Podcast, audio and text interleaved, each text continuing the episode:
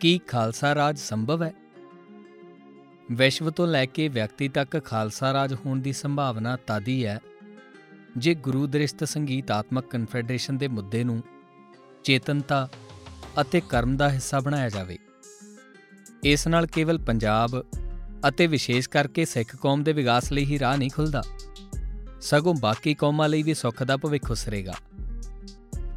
Doctor ਗੁਰਭਗਤ Singh 21ਵੀਂ ਸਦੀ ਵਿੱਚ ਰਹਿੰਦਿਆਂ ਜੇ ਇਹ ਜਾਣਨਾ ਚਾਹੀਏ ਕਿ ਕੀ ਹੁਣ ਖਾਲਸਾ ਰਾਜ ਦੇ ਸਥਾਪਿਤ ਹੋਣ ਅਤੇ ਅਭਿਆਸ ਵਿੱਚ ਆਉਣ ਦੀ ਕੋਈ ਸੰਭਾਵਨਾ ਹੈ, ਤਾਂ ਇਹ ਸਪਸ਼ਟ ਰੂਪ ਵਿੱਚ ਸਮਝਣਾ ਪਵੇਗਾ ਕਿ ਖਾਲਸਾ ਕੀ ਹੈ ਅਤੇ ਇਹ ਕਿਉਂ ਸਿਰਜਿਆ ਗਿਆ। ਭਾਈ ਕਾਨ ਸਿੰਘ ਨਾਭਾ ਨੇ ਆਪਣੇ ਗੁਰਰਤਨਾਕਰ ਮਹਾਨ ਕੋਸ਼ ਵਿੱਚ ਖਾਲਸਾ ਸ਼ਬਦ ਦਾ ਅਰਥ ਸ਼ੁੱਧ ਦਿੱਤਾ ਹੈ ਅਤੇ ਉਹ ਜ਼ਮੀਨ ਵੀ ਜੋ ਬਾਦਸ਼ਾਹ ਦੀ ਹੈ। ਕਿਸੇ ਜ਼ਗੀਰਦਾਰ ਜਾਂ ਸਵਤਵ ਦੀ ਨਹੀਂ। ਜੇ ਇਹਨਾਂ ਅਰਥਾਂ ਨੂੰ ਉੱਪਰਲੇ ਸੱਤਰ ਉੱਤੇ ਲੈ ਜਾਈਏ ਤਾਂ ਖਾਲਸਾ ਵਾਹਿਗੁਰੂ ਜਾਂ ਅਕਾਲ ਪੁਰਖ ਦਾ ਹੈ। ਇਹ ਕਿਹਾ ਜਾ ਸਕਦਾ ਹੈ ਕਿ ਖਾਲਸਾ ਵਾਹਿਗੁਰੂ ਅਕਾਲ ਪੁਰਖ ਦੀ ਚੇਤਨਤਾ ਅਤੇ ਅਸਤਿਤਵ ਦੀ ਦੇਹਧਾਰੀ ਨੁਮਾਇੰਦਗੀ ਹੈ। ਅਕਾਲ ਪੁਰਖ ਸ੍ਰਿਸ਼ਟੀ ਦਾ ਉਹ ਪਰਮ ਯਥਾਰਥ ਹੈ ਜੋ ਆਦੀ ਹੈ। ਉਹ ਸੀ, ਹੈ ਅਤੇ ਅੱਗੋਂ ਹੋਵੇਗਾ ਵੀ। ਇਹ ਯਥਾਰਥ ਸੱਚ ਹੈ। ਜੀਵਨ ਦਾ ਸਰੋਤ ਹੈ। ਇਸ ਦੀ ਵੱਡੀ ਵਿਸ਼ੇਸ਼ਤਾ ਇਹ ਹੈ ਕਿ ਇਹ ਹਮੇਸ਼ਾ ਆਨੰਦ ਅਤੇ ਵਿਕਾਸ ਵਿੱਚ ਹੈ। ਆਪ ਸਿਰਜਦਾ ਹੈ ਅਤੇ ਆਪਣੀ ਸਿਰਜਣਾ ਨੂੰ ਦੇਖ ਕੇ ਬੇਪਰਵਾਹੀ ਵਿੱਚ ਖਿੜਦਾ ਹੈ ਅਤੇ ਸਿਰਜਣਾ ਨੂੰ ਨਿਹਾਲ ਕਰਦਾ ਹੈ। ਜਪ ਜੀ ਵਿੱਚ ਗੁਰੂ ਨਾਨਕ ਦੇਵ ਜੀ ਜਦੋਂ ਉਸ ਨੂੰ ਵਿਕਸੈ ਵੇ ਪ੍ਰਭਾ ਜਾਂ ਕਰ ਕਰ ਵੇਖਿਆ ਨਦਰ ਨਿਹਾਲ ਨਾਲ ਪ੍ਰਭਾਸ਼ਿਤ ਕਰਦੇ ਨੇ ਤਾਂ ਉਹਨਾਂ ਦਾ ਭਾਵ ਅਕਾਲ ਪੁਰਖ ਦੀ ਉਸ ਵਿਸ਼ੇਸ਼ਤਾ ਤੋਂ ਹੀ ਹੈ, ਜੋ ਕੁੱਲ ਸਿਰਜਣਾ ਨੂੰ ਮੌਲਣ ਲਈ ਉਤਸ਼ਾਹ ਦਿੰਦੀ ਹੈ ਅਤੇ ਆਪਣੇ ਹੋਰ ਮੌਲਣ ਨਾਲ ਸੰਬੰਧਿਤ ਨਵੀਆਂ ਪਰਤਾਂ ਨੂੰ ਉਜਾਗਰ ਕਰਦੀ ਰਹਿੰਦੀ ਹੈ। ਸਿਰਜਣਾ ਜਾਂ ਕੋਈ ਵਿਅਕਤੀ ਜਦੋਂ ਉਸ ਨਾਲ ਮਿਲਦਾ ਹੈ, ਤਾਂ ਇਹ ਮੇਲ ਐਵੇਂ ਹੀ ਹੁੰਦਾ ਹੈ, ਜਿਵੇਂ ਜਲ ਨਾਲ ਮਿਲ ਕੇ ਕਮਲ ਫੁੱਲ ਦਾ ਵਿਕਾਸ ਹੁੰਦਾ ਹੈ। ਗੁਰੂ ਰਾਮਦਾਸ ਜੀ ਰਾਗ ਮਾਝ ਵਿੱਚ ਫਰਮਾਉਂਦੇ ਨੇ ਅਕਾਲ ਪੁਰਖ ਆਪੇ ਏਕ ਹੈ ਅਤੇ ਆਪੇ ਅਨੇਕ। ਅਰਥਾਤ ਅਕਾਲ ਪੁਰਖ ਏਕਤਾ ਅਤੇ ਅਨੇਕਤਾ ਦਾ ਸੰਯੋਗ ਹੈ। ਮੁਜਸਮਾ ਹੈ ਜੋ ਨਿਰਦ੍ਰਿਸ਼ਟ ਵੀ ਹੈ ਅਤੇ ਦ੍ਰਿਸ਼ਟ ਵੀ ਹੈ।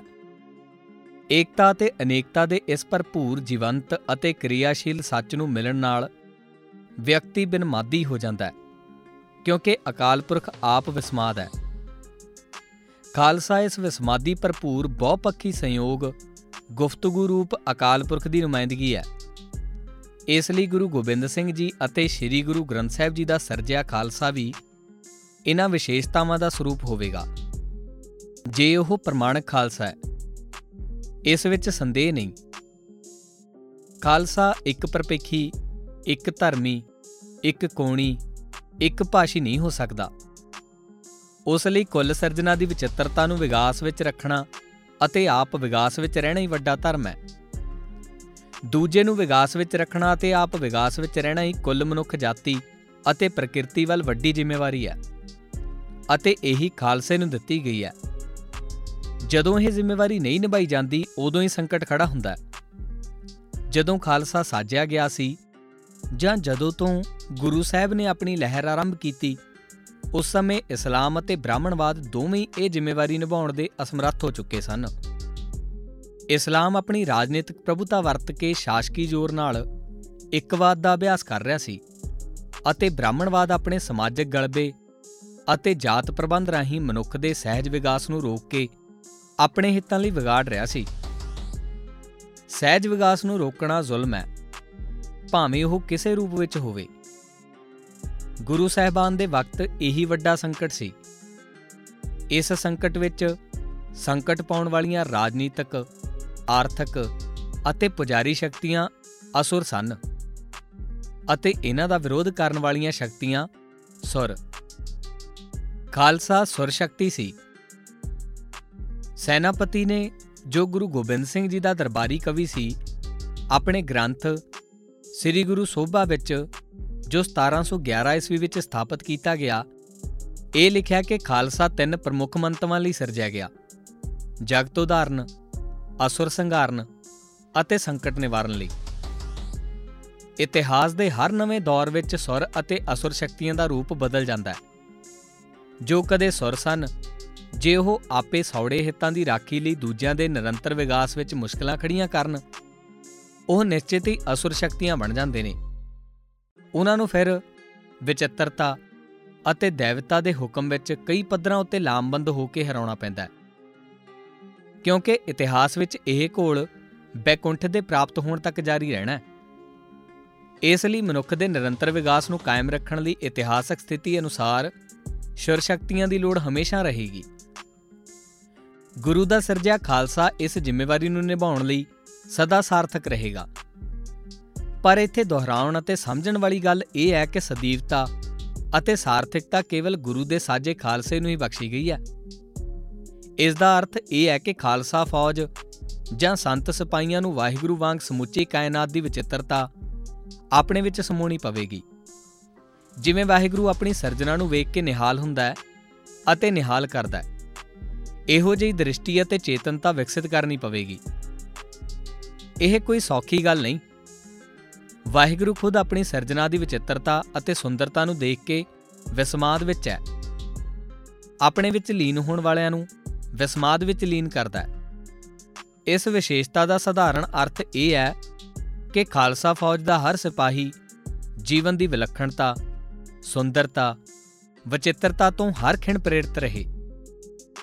ਜੀਵਨ ਦੀ ਸ਼ਾਇਰੀ ਅਤੇ ਸੰਗੀਤ ਵਿੱਚ ਮਤਵਾਰਾ ਹੋਣ ਦੀ ਸਮਰੱਥਾ ਰੱਖੇ। ਅਕਾਲ ਪੁਰਖ ਦੀ ਸਾਰੀ ਸਿਰਜਣਾ ਹਰ ਖਿਣ ਸੰਗੀਤ ਵਿੱਚ ਵਸ ਰਹੀ ਹੈ।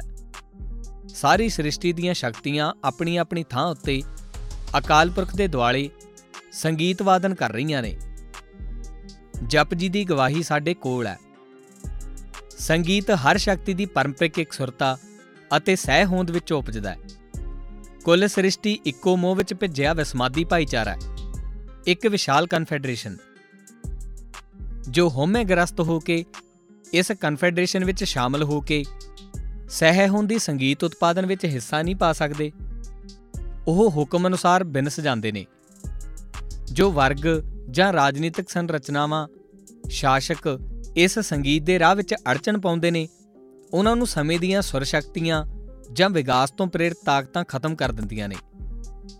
ਖਾਲਸਾ ਸੰਗਠਨਾਂ ਨੂੰ ਵੀ ਇਹ ਸਮਝਣਾ ਪਵੇਗਾ ਕਿ ਅਕਾਲ ਪੁਰਖ ਦੀ ਸਿਰਜਣਾ ਦੇ ਕਨਫੈਡਰੇਸ਼ਨੀ ਮਾਡਲ ਉੱਤੇ ਹੀ ਸਾਡੇ ਵਿਸ਼ਵ ਦੀ ਸਿਹਤਮੰਦ ਸੰਰਚਨਾ ਬਣ ਸਕਦੀ ਹੈ ਅਜਿਹੀ ਵਿਸ਼ਵ ਸੰਰਚਨਾ ਜਿਸ ਵਿੱਚ ਦੂਜੇ ਨਾਲ ਪਿੰਗੋਜੋਰੀ ਨਹੀਂ ਹੋ ਸਕਦੀ, ਨਾ ਹੀ ਕਿਸੇ ਨੂੰ ਛਟਿਆਉਣਾ ਜਾਂ ਜ਼ਬਰਦਸਤੀ ਆਪਣੇ ਵੱਲ ਲਿਆਉਣਾ ਬਣਦਾ ਹੈ।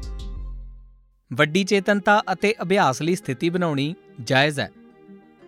ਅਸੁਰ ਸ਼ਕਤੀਆਂ ਦੀ ਠੀਕ ਪਛਾਣ ਕਰਕੇ ਯਤਨ ਕਰਨਾ ਠੀਕ ਹੈ। ਸਾਡੇ ਸਮਿਆਂ ਵਿੱਚ ਅਸੁਰ ਸ਼ਕਤੀਆਂ ਉਹ ਨੇ ਜੋ ਇੱਕਵਾਦੀ ਹਨ। ਉਸ ਵਿੱਚ ਫਾਸ਼ੀ ਡਿਕਟੇਟਰ ਇਸਲਾਮਵਾਦ ਈਸਾਈਵਾਦ, ਹਿੰਦੂਵਾਦ ਸਭ ਆ ਜਾਂਦੇ ਨੇ।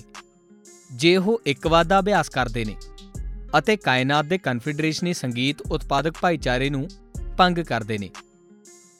ਪੂੰਜੀਵਾਦ ਦਾ ਲਚਕੀਲ ਰੂਪ ਜੋ ਦੂਜੇ ਸੱਭਿਆਚਾਰਾਂ ਦਾ ਸਤਿਕਾਰ ਕਰਦਾ ਹੈ ਅਤੇ ਉਹਨਾਂ ਦੀ ਵਿਚਿੱਤਰਤਾ ਅਨੁਸਾਰ ਆਪਣੇ ਆਪ ਨੂੰ ਬਦਲਦਾ ਰਹਿੰਦਾ ਹੈ ਇੱਕਵਾਦੀ ਨਹੀਂ। ਕੈਨੇਡਾ ਅਤੇ ਅਮਰੀਕਾ ਦੇ ਪੂੰਜੀਵਾਦ ਅਜਿਹੇ ਚਰਿੱਤਰ ਵਾਲੇ ਨੇ ਕੈਨੇਡਾ ਵੱਧ ਅਤੇ ਅਮਰੀਕਾ ਘੱਟ।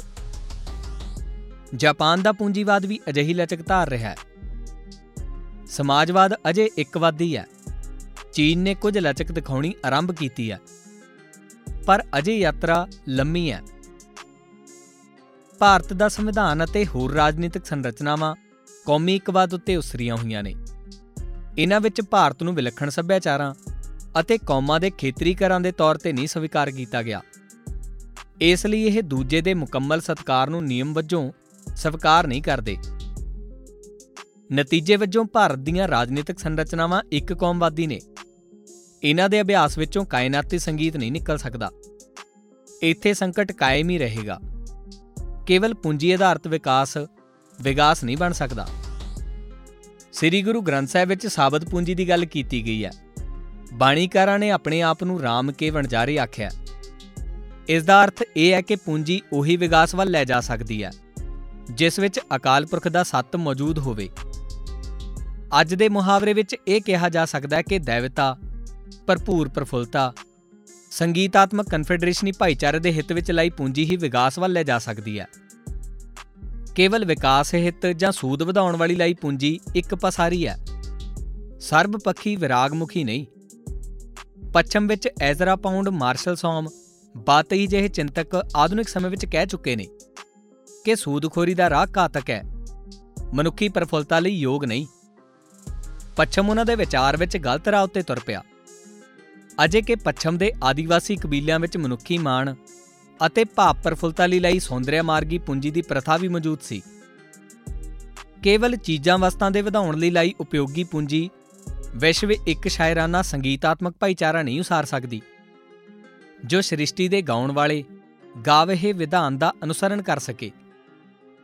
ਖਾਲਸਾ ਦੇ ਸੰਤ ਸਿਪਾਹੀ ਦੇ ਜਿਸ ਬ੍ਰਹਮੰਡੀ ਗਾਉਣ ਵਾਲੇ ਸਹਿ ਹੁੰਦੀ ਕਨਫੈਡਰੇਸ਼ਨੀ ਭਾਈਚਾਰੇ ਦੀ ਉਸਾਰੀ ਵਿੱਚ ਸਹਾਇਤਾ ਕਰਨੀ ਹੈ, ਉਸ ਦੀ ਬਣਤਰ ਪਹਿਲਾਂ ਬ੍ਰਹਮੰਡੀ ਪੱਧਰ ਉੱਤੇ ਸਮਝਣੀ ਪਵੇਗੀ। ਉਸ ਨੂੰ ਆਪਣੇ ਨਿੱਜੀ ਜੀਵਨ ਵਿੱਚ ਉਤਾਰਨਾ ਹੋਵੇਗਾ। ਪਾਰੰਪਰਿਕ ਰਿਸ਼ਤੇ ਨਾਤੇ ਜੇ ਸੰਗੀਤਾਤਮਕ ਕਨਫੈਡਰੇਸ਼ਨ ਤੋਂ ਪ੍ਰੇਰਿਤ ਨਾ ਹੋਣ, ਤਾਂ ਚੇਤਨਤਾ ਦੇ ਅਤੇ ਉਹਨਾਂ ਦਾ ਅਭਿਆਸ ਕਿਰਿਆਵੰਤ ਨਹੀਂ ਹੋਣਗੇ। ਸੰਗੀਤਾਤਮਕ ਬ੍ਰਹਮੰਡੀ ਕਨਫੈਡਰੇਸ਼ਨ ਦਾ ਉਤਾਰਾ ਭਾਰਤ ਅਤੇ ਭਾਰਤੀ ਕਨਫੈਡਰੇਸ਼ਨ ਦਾ ਅੰਗ। ਪੰਜਾਬ ਇਸ ਸੰਰਚਨਾ ਲਈ ਹੀ ਖਾਲਸੇ ਦੇ ਸੰਤ ਸਿਪਾਹੀ ਨੇ ਯਾਤਰਾ ਕਰਨੀ ਹੈ ਅਤੇ ਇਹੀ ਸੰਘਰਸ਼ ਹੈ ਜੋ ਲਾਮਬੰਦ ਹੋ ਕੇ ਕਰਨਾ ਹੈ। ਭ੍ਰਿਸ਼ਟ ਪੂੰਜੀ ਨਾਲ ਵਿਕਾਸ ਦਾ ਮੁੱਦਾ ਕਿਧਰੇ ਨਹੀਂ ਪਹੁੰਚ ਸਕਦਾ। ਘੱਟੋ ਘੱਟ ਉਸ ਬੈਕੁੰਠ ਤੱਕ ਨਹੀਂ, ਜੋ ਮਿੱਤਰ ਪਿਆਰੇ ਦਾ ਹੈ।